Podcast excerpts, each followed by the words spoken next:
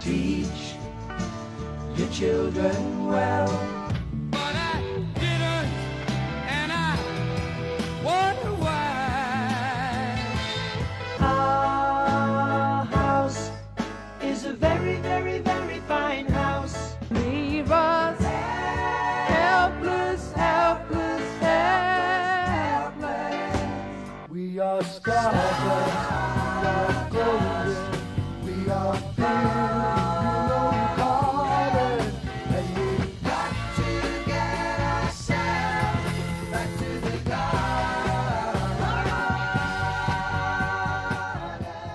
On March 11th, 1970, Crosby, Stills, Nash, and Young teamed up to release Deja Vu. 50 years later, we induct it into 94.3 The Drive's Rock of Fame. I'm Kelly Parker with 94.3 The Drive music director Mike Young. Hi, Kelly. Now, to understand how Crosby, Stills, Nash, and Young came to be, we first have to go back to the formation of Crosby, Stills, and Nash. So in 1968, David Crosby, Stephen Stills, and Graham Nash got together to form what was dubbed a folk rock supergroup. And their formation actually occurred out of happenstance when they were all at the same place at the same time and performed together. And they discovered that they actually harmonized quite well. Now, two of the three were actually free to do whatever they wanted, as Crosby had been asked to leave the Byrds in late 1967. Shocker. And Stephen Stills' band, Buffalo Springfield, had broken up in early 1968. It wasn't until Graham Nash left his band, the Hollies, in December of 1968 that they were all committed to the idea of Crosby, Stills, and Nash, and by early 1969, the trio had signed a recording contract with Atlantic Records. Their first album, self titled, was released in May 1969, and from which came two top 30 hits Suite Judy Blue Eyes, which hit number 21 on the Billboard charts, and Marrakesh Express, which hit number 28. Okay, so in order to tour the album, the trio hired drummer Dallas Taylor and session bassist Greg Reeves, who were both on the cover of the album, in case that ever confused you. Although they still needed a keyboardist, Ahmet Ertegun suggested Neil Young, who'd played with Stills in Buffalo Springfield.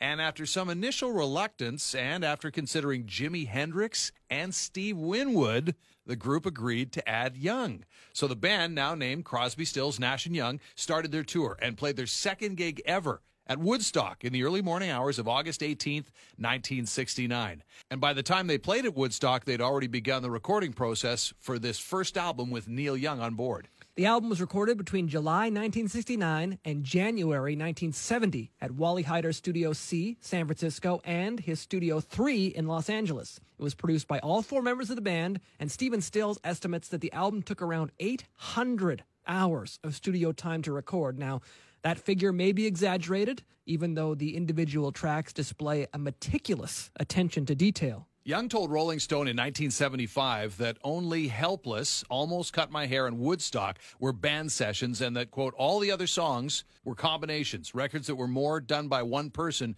using the other people. Those other songs were recorded as individual sessions by each member, with each contributing whatever was needed that could be agreed upon. Young appears on only half of the tracks, with Nash stating he, quote, generally recorded his tracks alone in Los Angeles, then brought them back to the recording studio to put our voices on, and then took it back away to mix it. Commenting the album to Hit Parader in 1971, Still stated, Getting that second album out of us was like pulling teeth. There was song after song that wouldn't, didn't make it. The track Deja Vu must have meant 100 takes in the studio. But Carry On happened in a grand total of eight hours from conception to finished master, so you never know. And speaking of Carry On, when nearing the end of the recording sessions for Deja Vu, Graham Nash told Stephen Stills that they still didn't have an opening track. Many recording acts or producers prefer to start an album with a particularly catchy song in order to set the mood and encourage listeners who are checking it out for the first time. And according to session drummer Dallas Taylor, quote, the song was written in the middle of the Deja Vu sessions when Nash told Stephen they still didn't have the opener for the album. And it was something of a message to the group since it had become a real struggle to keep the band together even at that point.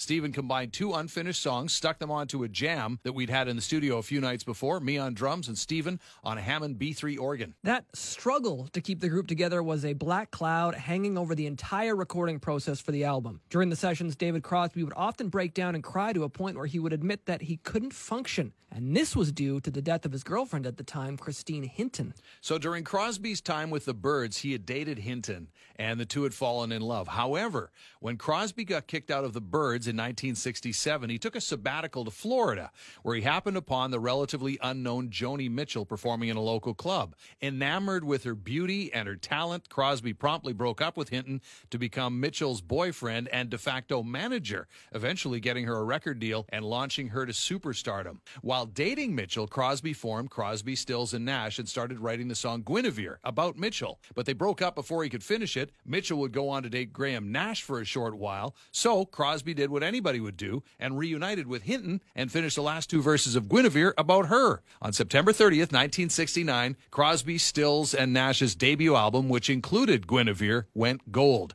On that same day, Christine Hinton borrowed David Crosby's VW bus to take her two cats to the vet. En route, one of the cats jumped into Christine's lap, startling her and causing her to lose control of the vehicle, which drifted into the next lane and collided head on with a school bus. And she died in that accident. In addition to Crosby's deteriorating mental condition due to the loss of Hinton, both Graham Nash and Stephen Stills were going through their own relationship struggles. Nash stated to Music Radar, the mood was different to the first album, which was recorded while the band were in love, and by the second, quote, Joni and I had split up, Stephen and Judy had split up, and Christine had just been killed. It was all dark. And of course, four hugely creative minds are not meant to get along for a long period of time. Members began to critique each other's contributions, causing friction, with Crosby stating to Rolling Stone, quote, I kept almost cut my hair in there over the protestations of Stephen, who didn't want me to leave it in because he thought that it was a bad vocal. The song describes a real life dilemma faced by many hippies whether to cut one's hair to a more practical length or leave it long as a symbol of rebellion. It features solo vocals by Crosby, with the rest of the band joining in on instruments rather than on vocal harmony, as in many of their other songs. Crosby's song has been credited with popularizing the idea of long hair as a deliberate and visible symbol of the wearer's affiliation with the counterculture and opposition to establishment values. James Perone, historian of music and the Vietnam War, wrote that, quote, more than any other song of the entire era, it captures the extent to which the divisiveness in American society had boiled over into violence and terror. It became one of Crosby's signature songs and probably his most important political song. And Crosby himself stated, quote, it was the most juvenile set of lyrics I've ever written, but it has a certain emotional impact. There's no question about that. Stills brought Woodstock to the band, having already worked out the arrangement for it while playing with Hendrix in September of 1969, shortly after Woodstock. This version actually saw the light of day on the posthumous 2018 Hendrix album, Both Sides of the Sky. Woodstock was one of the few Deja Vu tracks where Crosby, Stills, Nash, and Young all performed their parts in the same session. Later, the original lead vocal by Stephen Stills was partly replaced with a later vocal recorded by Stills, who recalled, I replaced one and a half verses that were excruciatingly out of tune.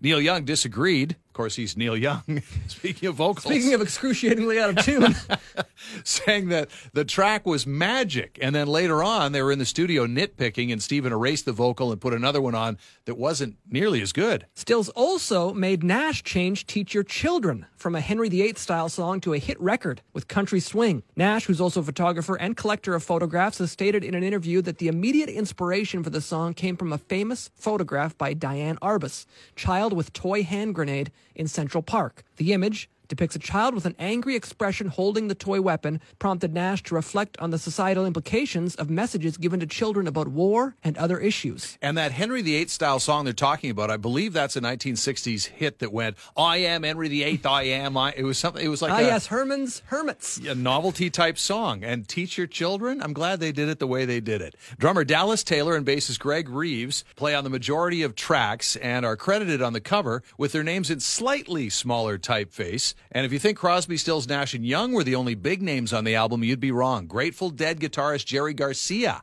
plays pedal steel guitar on Teach Your Children, and uh, he did that to help his own band out. Garcia had made an arrangement that in return for his playing steel on Teach Your Children, CSNY would help members of the Dead to improve their vocal harmony for their upcoming albums Workingman's Dead and American Beauty. In addition to Garcia, former Lovin' Spoonful leader John Sebastian plays harmonica on the title track. Now, the anticipation was so big for this album, I mentioned earlier that this was a folk rock supergroup, and supergroups were still relatively unheard of and new at the time. Atlantic Records took $2 million worth of pre orders in January of 1970, a couple of months before the album was set to come out. Uh, however, as usual with these albums, contemporary reception was mixed. Robert Christgau said there were five or seven memorable tunes, and it was Young's guitar with help from Stills and hired hands Taylor and Reeves that make the music work, not those blessed harmonies. You know what? Five or seven memorable tunes. That's pretty good batting average. Yeah, that's pretty good considering that I think there are only nine or ten Yeah. tracks on the record. So Langdon Warner, writing for Rolling Stone, said despite the addition of Young, the sound is still too sweet, too soothing, too perfect, and too good to be true. And side two has, quote, precision playing, glittering harmonies, a relaxed but forceful rhythm, and impeccable 12 string guitars,